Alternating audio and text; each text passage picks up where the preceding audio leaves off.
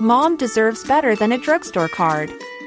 This Mother's Day, surprise her with a truly special personalized card from Moonpig. Add your favorite photos, a heartfelt message, and we'll even mail it for you the same day, all for just $5. From mom to grandma, we have something to celebrate every mom in your life. Every mom deserves a Moonpig card. Get 50% off your first card at moonpig.com. Moonpig.com.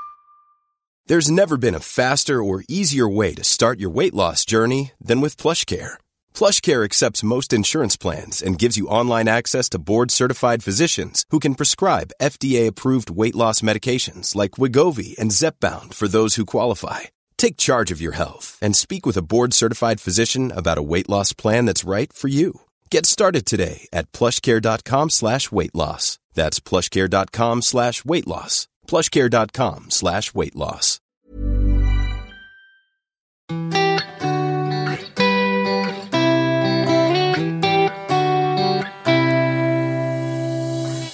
Ended last night's podcast with Dolly Alderton's plan that uh, men should be told that they cannot have children with people younger than them. Yes. Do you remember? Which, by the way, should have been in the King's speech today, and I don't know why it wasn't, because I've been mulling it all over. And it's not such a bad idea. But just as an illustration, uh, that I mean, there's always been a theory, hasn't there, that whereas a lot of women give up or think life's given up on them, men have always got a glad eye and always think it's worth having a pop. There is some evidence to suggest that might be true. Yeah.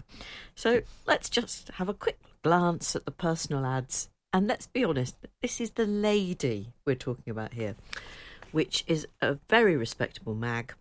And um, on the cover, it's um, details the contents: precious plants, preserving the nation's flora. Princess Anne, the fearless royal. That gives you an indication of what we can look forward to um, inside. Anyway, in the personals, retired gentleman, early 80s. I mean, he's anxious to make that clear. Would like to meet a lady. What age of lady do you think this gent is after? Well, I know because we discussed it earlier, but it's not a lady who can look him straight in his glad eye. No. He's he's looking out for somebody between the ages. I mean, to be fair, he does have a twenty a twenty year span. A lady thirty five to fifty five. Um, London preferable. No time wasters. Well, he's not got a lot of time left. so let's say he's 85. well, he's calling early it- eighties. Let's say he's 85. he's eighty eight, isn't he? and he meets a 35 year old. Yeah. And I, I would just ask that 35 year old to just maybe have a think about that too. But no, it's not great, Jane. It's not great. And on the dating apps, that's one of the things that goes wrong. Is you know you can choose the age range of the people that you want to meet, and you just know from the people who then contact you uh, that you know they're in their seventies and eighties, and they wanted to meet someone twenty years younger than them. Whereas I just wouldn't have dreamt No. of saying I'd like to just meet men who are twenty-eight to thirty-four. Yeah. I mean, you could say I that. could have said that, but I didn't because I didn't want to meet Well, someone I mean, and that's- with whom I couldn't share Exactly. anecdotes from the same Olympic Games. I think that's a really important point. Yeah, I just what would we talk about? Yeah. because you know I want to share music, I want to share TV programs, Do I you want think- cultural references that make sense. There have to be, but this is always the great mystery in relationships between older men and younger women. what do they talk What about? What do they actually talk about? What is their what are their points of reference, as you say, their their cultural wallpaper? What is it? Yeah, well, it's not there, so they're doing other things, aren't they? But they're not. But let's be also honest about that, because they can't do other things twenty four hours a day, seven days a week, Yep. even I with chemical assistance. Yep, I find that so strange because if you just think about, so if you think about our friendship, it is absolutely fueled. Stop it. It's fueled by, uh, you know, references to the same people that we know, or things that we've done, or places that we've been. and even in our friendship, the age gap can be an issue. I was just about to say, Yeah. yeah. but it's five years, four years at this time of year. Is very much my favourite time of year. Um, yeah, I remember the moon landings. Fi, I had only just been born. Yeah, literally. No, you hadn't before. been born. No, February. I was born in February. Oh, I always think it's October. God, really? I obviously, I always think. I woke up in the middle of the night a couple of nights ago thinking, shit, I missed a birthday again. so you gave me a really nice I vase know, I know I in did. February. And it wasn't cheap. No, just um, I might bring it back in and just give it back to me Okay. next February. Do you remember that terrible, terrible ad that you found in the back of Private Eye, which was an older man asking for a woman on HRT? Oh, God, I do remember that, yes. She had to be on she HRT. had to be on HRT. I turn down anyone who's not on statins. I'm just not. I'm just not interested. I mean, but isn't that ridiculous? Anyway, uh, there's so much to discuss. Now, we wanted, slightly bizarrely, to have a brief word tonight about Barbra Streisand. Now, this is because she's got a new memoir that she's um, dutifully plugging. Nothing wrong with, with that at all. Um, she's not actually someone I know a great deal about. Is she someone that, whose career you've invested in? No, so I I like her music, but I've always thought that she was a very very private person, incredibly deliberately, and actually had that rather mystical kind of air of Hollywood privacy about her. So I'm delighted she's written a book, but it turns out that um, she didn't want to be quite so private. She wanted to have a bit more fun. Well, uh, this is where I think she's on slightly thin ice, bearing in mind that she is plugging her memoir. So she's saying, I've not had much fun. Buy my book about my life. I'm not sure those two things. I mean, she'd be better off saying, I've had so much fun, you wouldn't believe it, and I'm going to tell you all about it in my new book out now. Um, No. Whereas I think Babs has been a bit too truthful. But she's currently married, so it's not a huge compliment to uh, the actor James Brolin, um, to whom she is currently married, um, that she's saying she's not had much fun. does sound as though some some co-stars But were they haven't horrible. been married for forever, have they? Are they forever sweethearts? Isn't that a late in life marriage? It might be a late in life romance. I don't know. Anyway, um, talk about how she's got a great back. Oh gosh, yes. Well, the book lists the famous men who were infatuated with her. Will you have a chapter on that in your memoir? Yes. Oh, more than one, I would have thought. The actor Omar Sharif wrote long, passionate letters begging her to leave her husband, the king. That's our king. Yeah. That's the, our King Jazza. the king. Yeah, described her as devastatingly attractive with great sex appeal, uh, while Marlon Brando introduced himself by kissing the back of her neck. You can't have a back like that and not have it kissed, he told her. I think my heart stopped for a moment, she recalls in the book. What a line. I think it's a slightly pervy line. It's a think bit weird, and because I don't want to be, I don't want a man to just come along and kiss my back. I don't. I mean, they've got to. I, I need to see the whites of their. We're back to the glad eye. Yeah. Would you make an exception for the late Marlon Brando? No, No. no, I, don't wouldn't. But I, would tell you what, he's he was about the same height as us.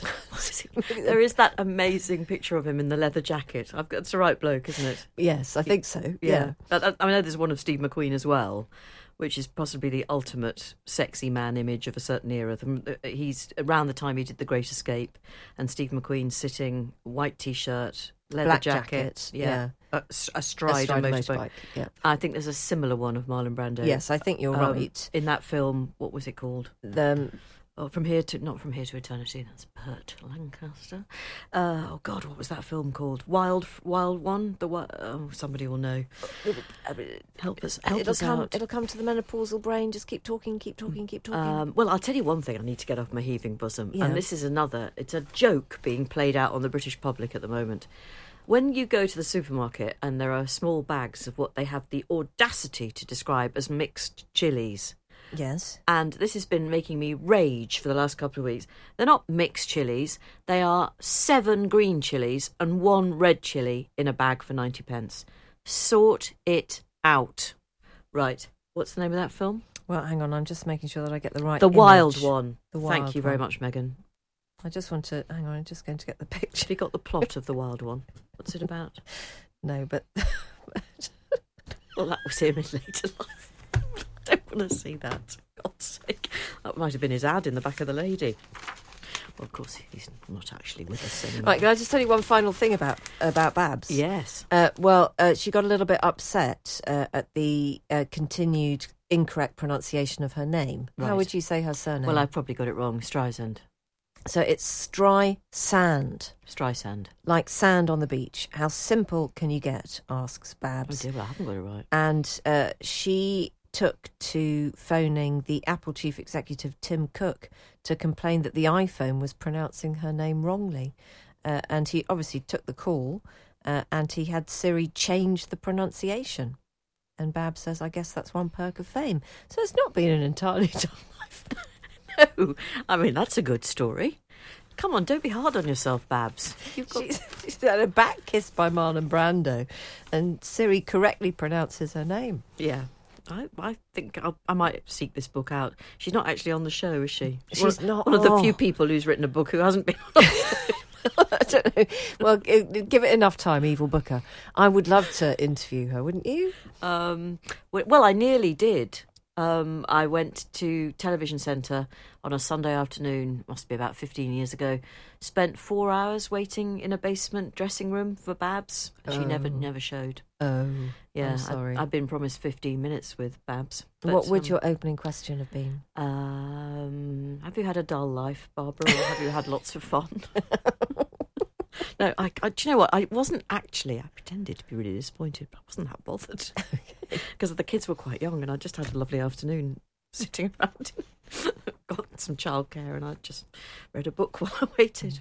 And also the and, and let's call her a, a diva. I think that would be Well, all we- We, can, I think. I think she is a little notorious. I in that- think so, just a department. touch, Yeah, yeah. Uh, so the uh, they are so difficult, aren't they? And you do approach all of those interviews, I think, with quite a bit of fear in your belly Mm. uh, that somehow you're just going to trip yourself up before you've even said hello. And and they're just you know they decide what mood they're in, don't they? They are they're not swayed by you at all. So you probably got let off lightly there. I think you're probably right. But I mean, it might have been that our eyes had met, and she'd just decided to throw James Brolin to one side. And that this was what And- what the fun was all about. the fun was right in front of Yeah. them. You just don't know, do you? Oh, parallel universes. Somewhere, because if we do believe that space is infinite, somewhere in the infinite universe, I am living in harmony with Barbra Streisand. in a in a remake And of, indeed, so are you. of the film. It's now called Sliding Boars. God, talk about please yourself. Right, this is from this is from Andre. Uh, Jane Fi, I've lived with tinnitus. It's quite funny. I've lived, I've lived with tinnitus for a number of years, and that isn't funny. It helps to dull the sound if I have the radio on when I go to bed. Your show, along with the Archers, are my programmes of choice. Although, unlike the Archers, you make me laugh out loud. Um, yesterday, Fi asked for pictures of dogs in coats. Now, I live in the west coast of Scotland and often have a wet dog. However, my nine year old Cocker Spaniel Morag just doesn't like a coat. She tends to walk like she has wet her pants and feels very, looks as though she's feeling very uncomfortable. As a compromise, she has a house coat, um, which, although not obvious from the photo, she absolutely loves.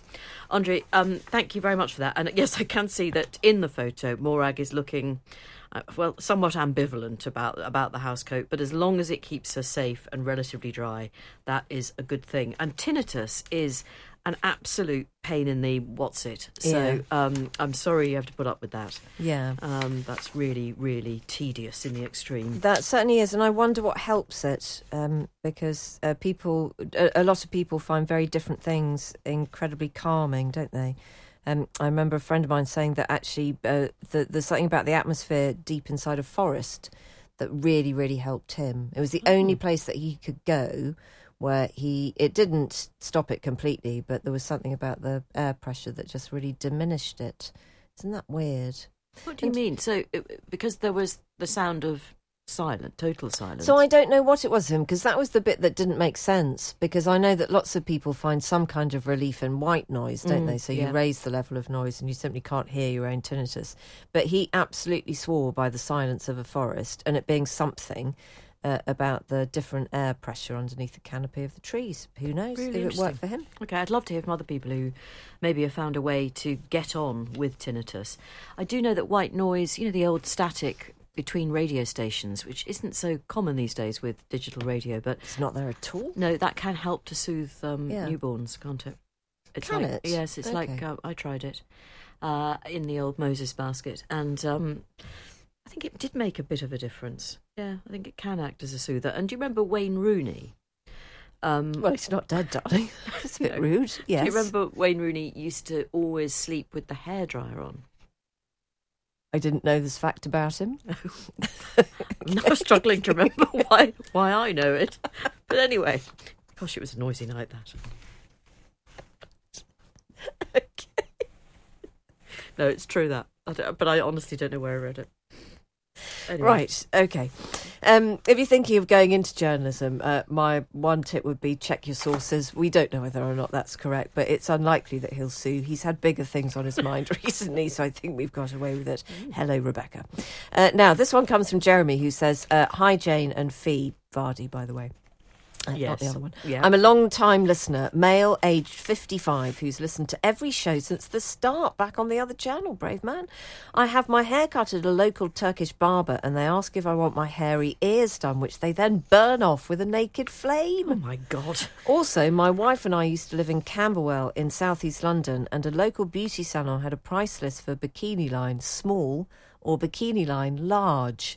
It used to make my wife and I giggle thinking of someone being told that a bikini line is large. Uh, love the show. Love the show. Uh, thank you, Jeremy. That is quite odd. I, I've never. I've seen high bikini line, and you know there are all kinds of fractions being used now, aren't there? A three-quarter bikini line and all What's that a kind of three-quarter bikini line?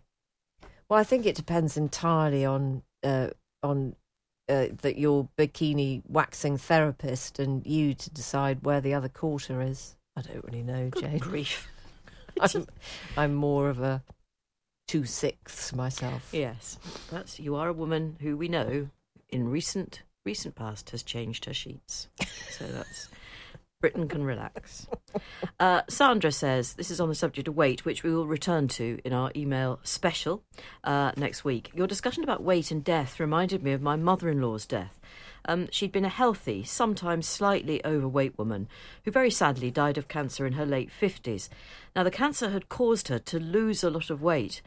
And when we were talking about this after her funeral, her weight had dropped from nine stone, had her weight had dropped to nine stone from 13. One of her friends piped up, it wasn't like Pauline at all.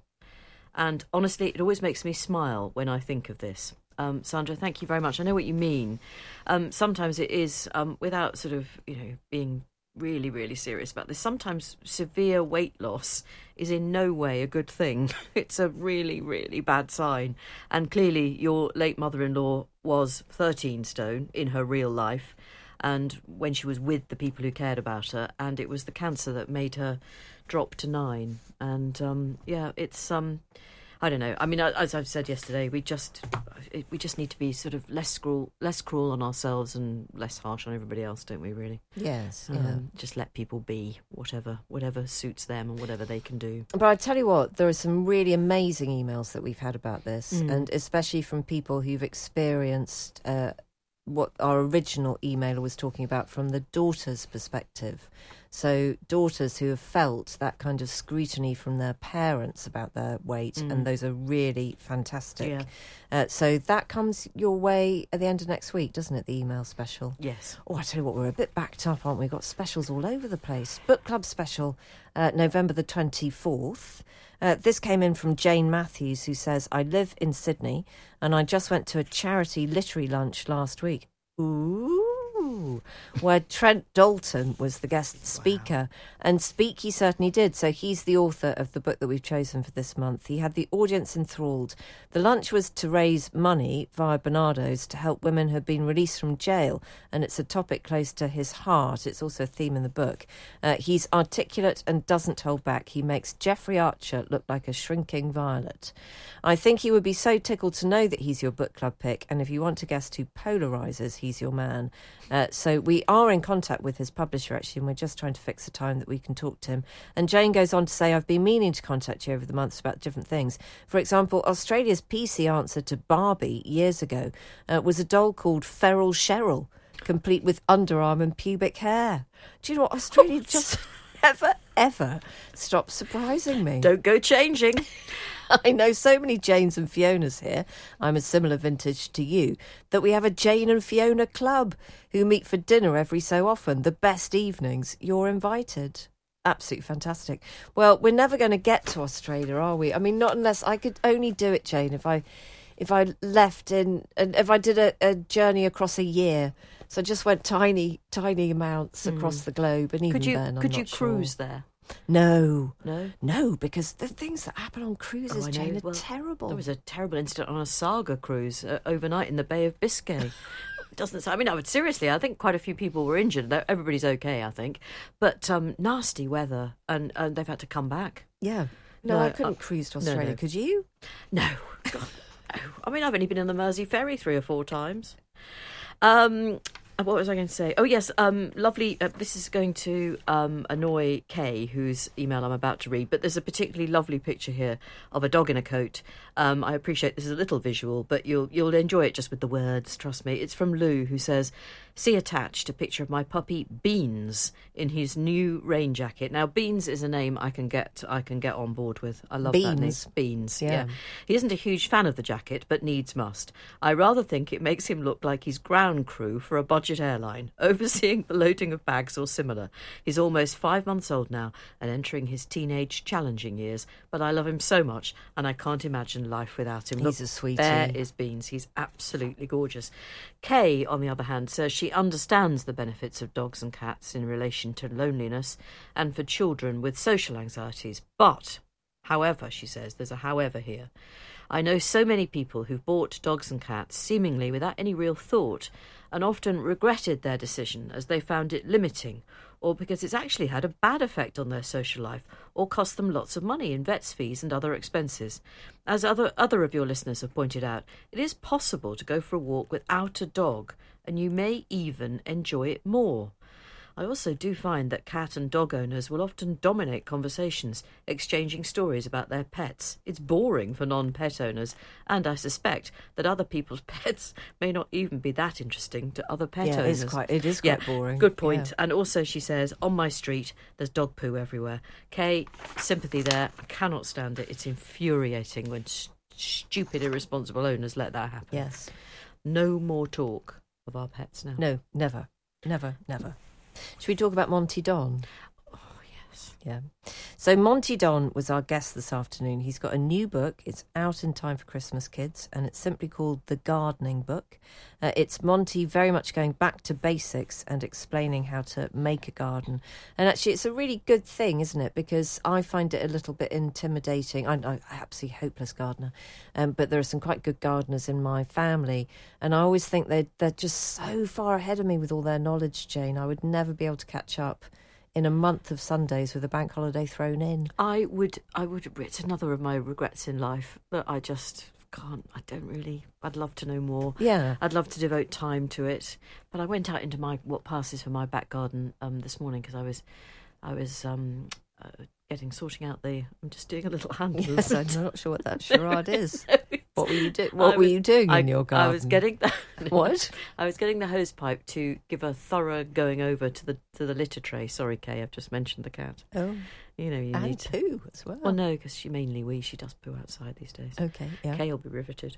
Um, or not.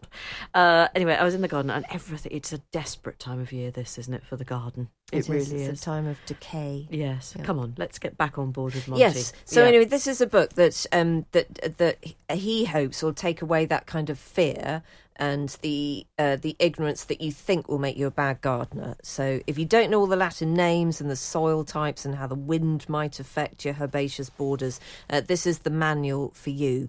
Uh, it's also classic Monty. There are loads of very luscious pictures of Monty uh, with all manner of garden tools. Can we just acknowledge that he is something of the older lady's fancy, isn't he? He is. Yeah. Yep. If he if he were a cake in a high end patisserie, he'd be the older woman's fancy. Yes, I think he'd be the very, it'd be the incredibly classic but beautifully made Victoria sponge, wouldn't he? Mm, I see him more as one of those um, creme pat. It's a creme pat. He's a creme- creme pat bun. He's a creme pat bun delight. Okay.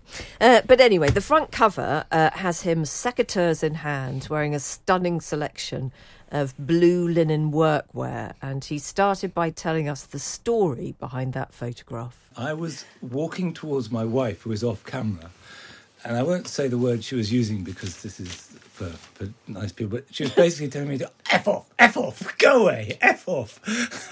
and that's why I'm laughing in that picture. Yes, well, you are. You're having a right old chuckle. I mean, is that her greeting to you That- after well, 40 years normal- together? Oh, You have been married a while. years 43 years. She's Yeah. entitled to swear at you. She can say whatever she likes. Yeah. Um, the book is absolutely beautiful, and I mean, it is stunning. Uh, some of the pictures, though, do make me laugh. I mean, it's gone a little bit Monty Don porn in places, Has it? hasn't it? Oh, there's, some, there's some lovely, luscious pictures of you chucking gourds mm. around Well, at one point. Yeah, I mean, what we th- there's a sort of serious side to that because the book is aimed at people who aren't necessarily gardeners, who don't watch Gardener's World religiously, and don't probably haven't ever bought a book by me or any other gardener. necessarily. The reason why it's called the gardening book is because we wanted people to say, "Oh, go and get the gardening book." You know, because to be the the only one or the first one they got. Is it a bit like Delia Smith's cookery series where she taught people how to boil an egg? It's and I not- mean that yeah, in a good no, way. No, absolutely. And, and, and in fact, we talked a lot about food and, and how you learn to cook and what sort of cookbooks people use. Mm. And that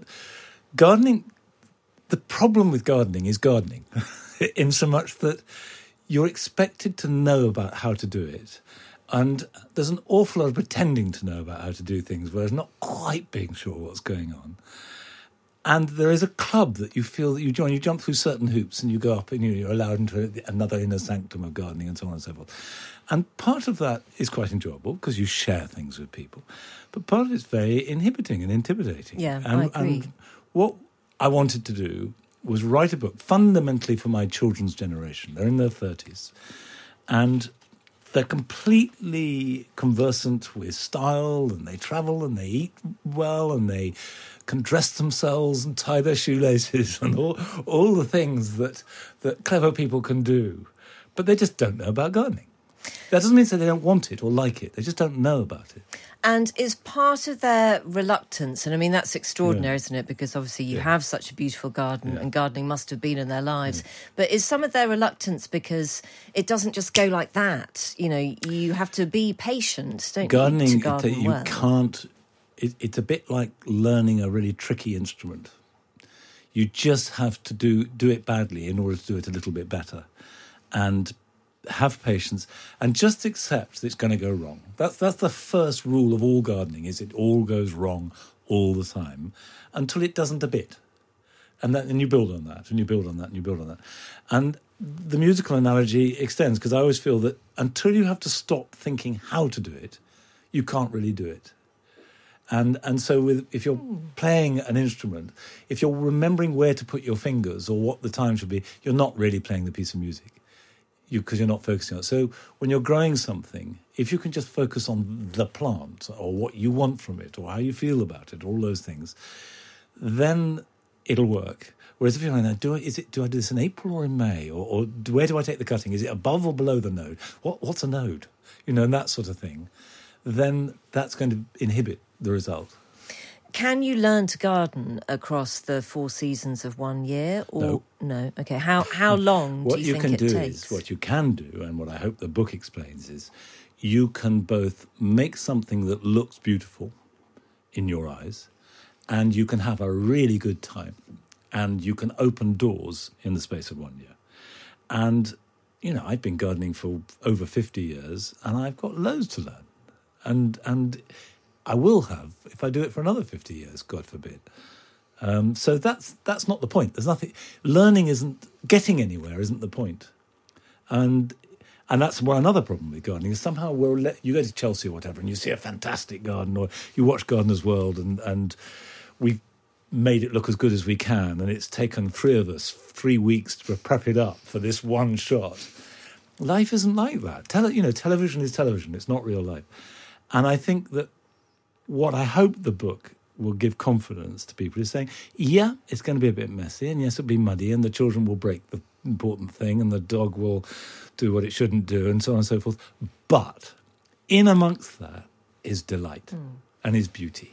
When do you think you got the proper gardening bug? Because I know that you started to kind of put your hands in the soil as a very young child, but you didn't kind Hmm, well, of. I, I was I was made to garden Right. along with my brothers. Um, we had a big garden, home counties. Uh, my parents had a gardener who then hurt his back, and so therefore couldn't do it. And and in a sort of, with hindsight, very honourable sort of way, they kept, I think they kept paying him, but he he never came to work. Um, he was sort of basically permanently sick, and he was a nice man. And so the obvious answer is we did it. You know, you've got children. Once we, we could lift a trowel or, or, or mow a lawn, that's what we did. And we had to garden in order that we could go and play. So I gardened in order that I could stop gardening. That was the goal. Fin- do something in order you could finish doing it. God, that could have put you off for life. Yeah, it could. Yeah. It could. And it might have done. But when I was 17, um, I came home from school one day.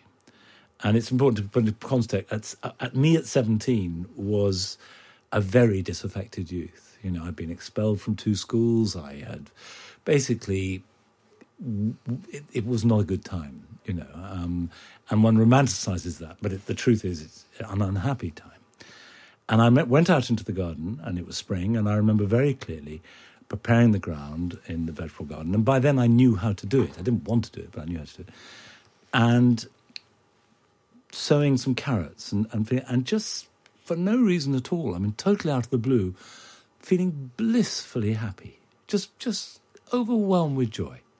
A kind of mystical experience. That sounds almost spiritual. Yeah, it was. Yeah, No, yeah. and it wasn't almost. It absolutely was. Yeah. And with hindsight, and I've studied spiritualism a great deal, and mysticism and Zen and things, it was the absence of desire because I had everything there was to have in that moment. It was complete, total contentment with what there was. Uh, which was, you know, I hadn't looked for that. That wasn't what I wanted. It, it was not looked for in any way. And gradually, I came to realize that my own sense of self and happiness uh, was bound up in the soil and bound up in gardens. But I mean, it took me ages to translate that into a life. I mean, I mean ages, years, years and years.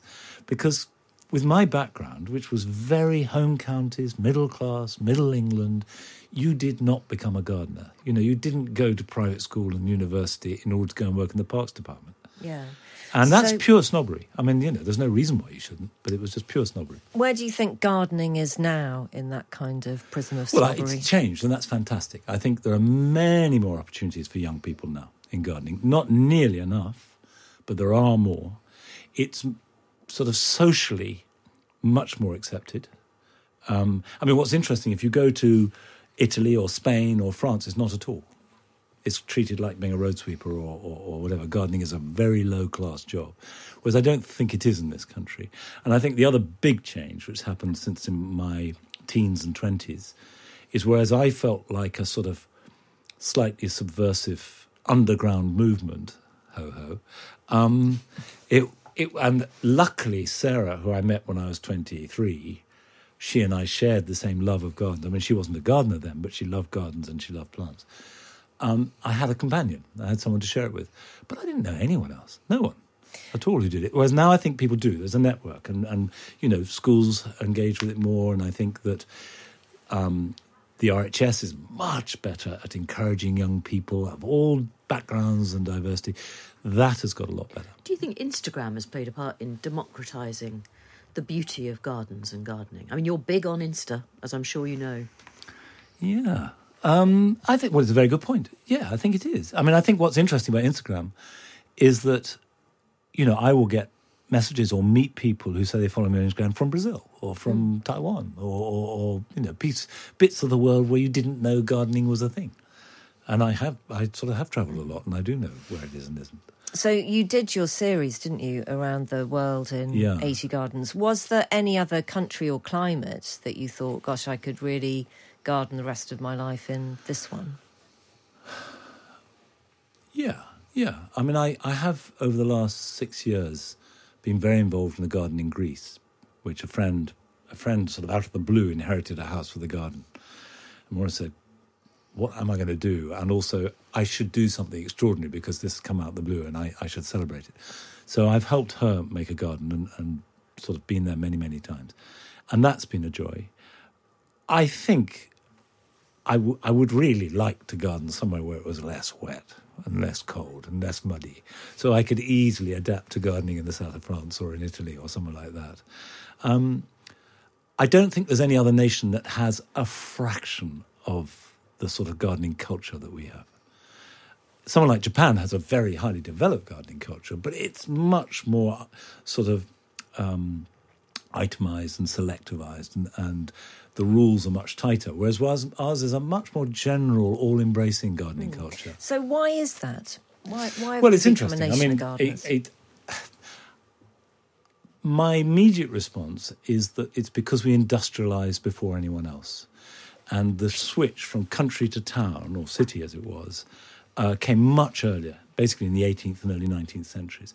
So by about 1830, 1840, you had large cities with big populations, most of which had come not from abroad but from the country. And they came with a rural agrarian background, but they had no outlet for it. So that at the first opportunity, they embraced it, whether it be the, the rise of allotments or the growing middle class uh, that had villas with gardens. And there was a huge growth in gardening in the 1820s, 30s, and 40s uh, in a way there wasn't anywhere else in the world. And that stuck, that's come through. yeah. What do you think about um, class and gardening in Britain now? I know you've told you told the Guardian that you thought you would be the last white, middle-aged, middle-class, big garden-owning presenter of Gardener's World. Do you do you really think that is true, and that, that the BBC, quite frankly, wouldn't dare hire Well, I- another, another Monty? I think that I think there's elements of truth in all that. I think the BBC would think ten times before hiring another Monty. Yeah. Um, I mean, what one would like is to feel they'd, they'd hire the best person, whoever that was, and, and not and regardless, you know, in a in a truly just and fair society, we wouldn't care what someone's colour or race or, or, or creed or sex was. But the truth is that it's much more delicate than that, and I think that you I'm absolutely persuaded that in order to include everybody, you have to open doors that either are or seem to be shut. And if a door is perceived to be shut, then it is shut, even if actually you think it's not. You know, I mean, I come from middle class Oxbridge background. Every door is open to me and has been all my life. It's an incredibly privileged class. But if you'd asked me at any stage in my life if I was privileged, I would say, of course not. No, no, I'm just like anybody else. You know, and that's just not true. Well, So- when, when did you come to this realization? When did you uh, start checking your privilege? Which I believe is what the young people say. Is that what they say? Yes. Well, I, I've not had that experience before. Oh, I don't know. I mean, probably, I hope, quite a long time ago when I was, you know, probably. I left school with very bad A levels, having just reject, rebelled against everything. Went and worked on a building site for a year and then, uh, well, a year and a half, and then farm for a year and a half. So I spent three years working as a navvy. Well, that was quite a democratic sort of experience, and I was treated no different to anyone else. I then went to night school and got myself into Cambridge. So when I went to university, to, to the sort of Oxbridge elite, I came through a back door and I didn't know anybody. I was different to everybody. And so I felt an outsider. So I've always felt an outsider. So on one level, I'm being disingenuous. Actually, I feel like an outsider. And most of my life has been uh, sort of putting two fingers up at the world to prove I can do it. So that sort of puts it into a broader context. But I think much more importantly, uh, we live in a world where, you know, I would like to see the main presenter of Gardeners World. I think there are women who could do it as well as any men that are around at the moment. I think that in general, women make easily as good gardeners as men. So why don't they have the same opportunities? I think that it doesn't have to be one garden. It could be three people. It could be people, you know, from different ages. You could have someone who's young, someone who's very old. Why not have someone who's 70, 80 doing it? Mm. There are plenty of others around. It'll be very interesting to see who they do choose, but you're not going quite yet. No. You're I, I was not going to say, this announcing is- you obviously know something more than I don't. no, sorry about. I, We're I after an exclusive, Well, I'm Monty. contracted for another year Yeah. anyway. Phew. And if they offered me a bit more than that, I might well take it. Okay. But I mean, the serious point is, I will be 70 in two years' time. Sorry, I, express You don't look it. No, that's quite. We did. We weren't quite quick enough there. That's our age. I'm Go, afraid. go again on that one. and Never. I will. I want to go on. I like making television programs. I like writing books. Um, to have the energy to do that and not scrabble, always that sense of scrabbling, um, I think I have to give something up. And I'm not prepared to give up writing. And I really enjoy the travel stuff I do. Uh, so, therefore, the, the logical thing to give up is Gardener's World, which is, for all its virtues, a remorseless treadmill. Mom deserves better than a drugstore card. This Mother's Day, surprise her with a truly special personalized card from Moonpig. Add your favorite photos, a heartfelt message, and we'll even mail it for you the same day, all for just $5. From mom to grandma, we have something to celebrate every mom in your life. Every mom deserves a Moonpig card. Get 50% off your first card at moonpig.com. Moonpig.com. Hey, I'm Ryan Reynolds. At Mint Mobile, we like to do the opposite of what Big Wireless does. They charge you a lot, we charge you a little. So naturally, when they announced they'd be raising their prices due to inflation, we decided to deflate our prices due to not hating you. That's right. We're cutting the price of Mint Unlimited from $30 a month to just $15 a month. Give it a try at mintmobile.com slash switch. $45 upfront for three months plus taxes and fees. Promo rate for new customers for limited time. Unlimited more than 40 gigabytes per month. Slows. Full terms at mintmobile.com. Millions of people have lost weight with personalized plans from Noom, like Evan, who can't stand salads and still lost 50 pounds. Salads, generally, for most people, are the easy button, right?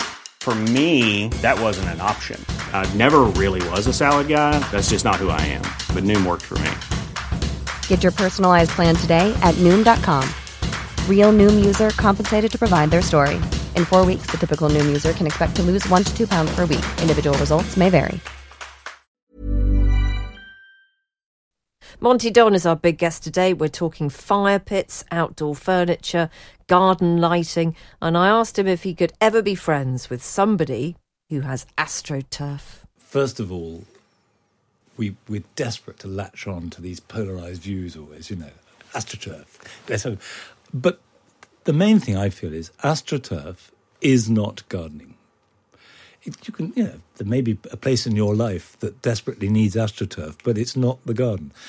The only thing that I would empathize with is if you've got two young boys, three young boys, hyperactive, desperate to play football, you've got a patch of ground outside which has becomes mud between the months of September and, and May. Um, there is a kind of logic. So we'll put down a false surface so they can play. Um, and that's fine. And I have no problem with that at all. But it's not a garden. Okay, you've just relieved me of one of my great anxieties in life, Monty, because actually that was our story. We had a north facing bottom end of a London garden Hmm. surrounded by plane trees, and it was just a mud pit, Yeah. and the kids wouldn't go in the garden. yeah. So we put the astroturf down, problem But- solved. And and it's it to me that is no different to putting down a trampoline or a, you know any kind of of artificial or temporary environment. There are two big problems with it. One, which is practical, which is that in order to put the astroturf down, you have to clear out the topsoil, and it because you're ex- excluding light, basically you exclude all life, and life under the soil is essential to life everywhere. I mean, it is part of life. It's like having sterile air or, or sterile anything, and and that's a to me a completely um, abhorrent thing in terms of a garden. You can't have a garden with sterile soil. You just can't. Um, the other problem, really, is there's just too much plastic in this world. So you're adding to it, and we, you know, what do you do with your astroturf when it's used up? It's it's just more bloody plastic. So if it could be a biodegradable surface, say, or something other than plastic, the principle of putting down a surface in order to stop the mud. I don't know. People use coconut matting for cricket pitches or whatever. Is not in itself bad or wrong. It's just the plasticness of it. I've been absolved by the priest of gardening, Jane. Well, uh, temporary abs- absolution, I would say. Does your BBC allegiance forbid you from commenting at all on government policy on climate change and things like that? No, it doesn't. I mean, I can. I, I obviously I'm not wearing my BBC hat. I.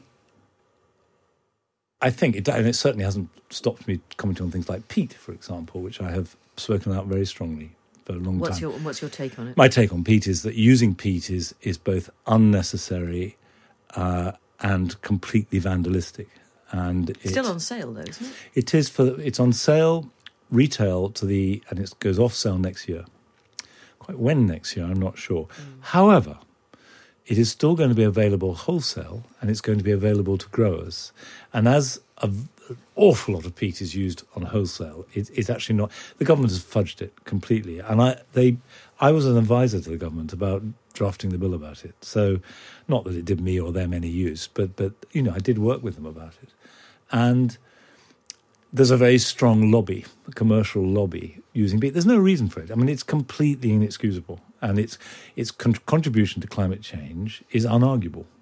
And the impact of climate change on your garden in. Herefordshire, hmm. what, what is the most glaring example of it? Extreme erratic weather. So, in other words, the tr- if you'd asked me that question 20 years ago, I said we're going to have a Mediterranean summer, we're going to have warmer, wetter winters, and that's the way. And so, therefore, we should be planting rosemary and we should be planting lavender and so on and so forth. It's not as neat as that. Well, I mean, for example, when I left home yesterday, the fields around us were all flooded. Yeah. um, and that's becoming more common. The floods are getting higher. Um, but also last winter, we had minus 18 degrees. So you get this, which, which is really cold. Um, and then in the summer, we were up to plus 40. So we had a shift of over 55 degrees in the space of six months. So we're getting this extreme erratic weather, which you can't really cater for. And if you know anybody tells you they know the answer, they don't haven't understood the question. It, it's it. We are just monitoring and just accepting that we have to change. My own gut feeling is that it's becoming less and less viable to grow plants that need a lot of artificial protection, whether it be from heat or from drought or, or whatever it might be.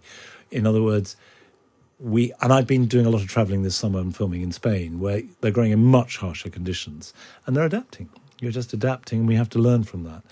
And we have been spoilt. Britain has the best climate of any in the world for gardening. So we take it for granted. As I was talking to someone in Spain the other day, and they said two interesting things. The first was the trouble with British gardens is it's they are ruined by your plants. what they meant was is we can grow so many plants that we actually forget about editing. We forget about design. We just chuck everything in. You know, it's and uh, that's number one. And number two is that we just have to accept that you look around you, what is growing, and just limit it to, to, to what will survive. And because we've been able to grow anything we want, they said, well, you're like billionaires going into Harrods. You can buy the whole thing. I'll buy the shop. You know, I'll buy, a, have whatever I want. And that's how we garden. I'll grow anything. But given that we are a nation of gardeners and there's something of the soil in our national soul, uh, do you do you get quite frustrated that that doesn't translate into people being angrier about what's happening and the fact that their garden might be denied to them much sooner than they thought? I get frustrated with governments. Uh, I think there's enough anger in the world without wanting any more um, at every level. I actually think I wish people were a bit more educated about it. And that's, you can't usually blame someone for not being educated. It's usually the fault of the educators, whether it be the government and feeding into our system, whether it be schools, or whether it be just general, um, general sort of perception that you pick up. But do you put it onto Gardener's World? I mean, you could do, a, you know, a very scary. This is the plant that you can't have in your garden anymore. Well, I have been saying that. I mean, for example, um, you know what I, I said at the beginning of this year was that I wasn't going to protect plants like bananas anymore. Uh, if they die, they die, um, and see what happens. They may not die. Um, th- there's an element of not frightening the horses about Gardener's World. That that so I can see the producers thinking, "Oh my God, what's he going to say next?" Uh, and every now and then they give me a little talking to. You know, we're going to be raising this subject. Um, we need to be fair and balanced about it, and, uh, and you know. Jane and I have had that BBC talking We've to. on the course. Jane much more than me. Monty Don and his book is simply called The Gardening Book, and it's lush, isn't it? It is actually. It would make a really lovely gift. Do you know who would make a lovely gift for? A young couple setting up home together. That's a nice idea, Jane. Do you know any of those? Suffolk gent seeks mature lady. Oh, mature lady. Are we back to the lady? We're, we're just casting a little eye over the personals. What's this? Oh, hang on. Mature, mature lady required. Oofy. Male 36 requires a mature lady in her 60s or 70s. What for? Doesn't, well, doesn't specify.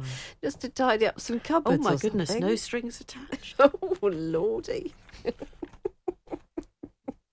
so you see, it can work the other way. Well, that has completely disproved all of our theories, Jane, and everything that we've talked about in the podcast. for the Everything I've days. fought for all my feminist life. Oh, I tell you what, it's tempting to write back to that, isn't it? Unfortunately, it's the northwest. Oh no, it's not tempting at all. You wouldn't be remotely interested. I think I need to calm down by sitting in a small space and reading about Anne, no ordinary princess. Right, well, that's your fun time evening. Uh, I'm going to go back and just lie down on my still very, very clean sheets. Uh, we will talk again tomorrow. It's Jane and Fi at Times.radio if you want to join in with this bunkum. Uh, and don't forget that you've only got two weeks to finish Boy Swallows Universe Oh, by yeah. Trent Dalton. I need to hear that message as well. Yeah, so- you do need to hear that message, sister.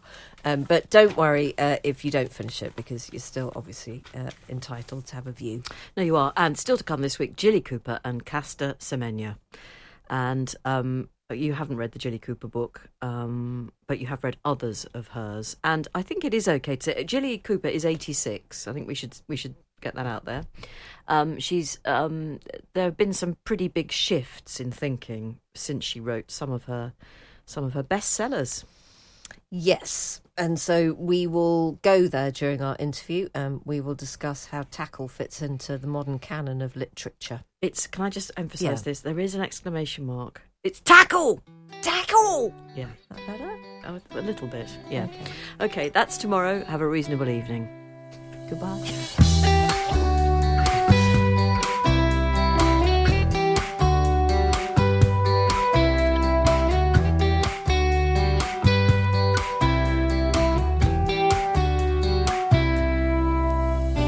Well done for getting to the end of another episode of Off Air with Jane Garvey and Fi Glover. Our Times radio producer is Rosie Cutler, and the podcast executive producer is Henry Tribe. And don't forget, there is even more of us every afternoon on Times Radio. It's Monday to Thursday, 3 till 5. You can pop us on when you're pottering around the house or heading out in the car on the school run. Or running a bank. Thank you for joining us, and we hope you can join us again on Off Air very soon. Don't be so silly. Running bank? I know, lady. A lady listener. I know, sorry.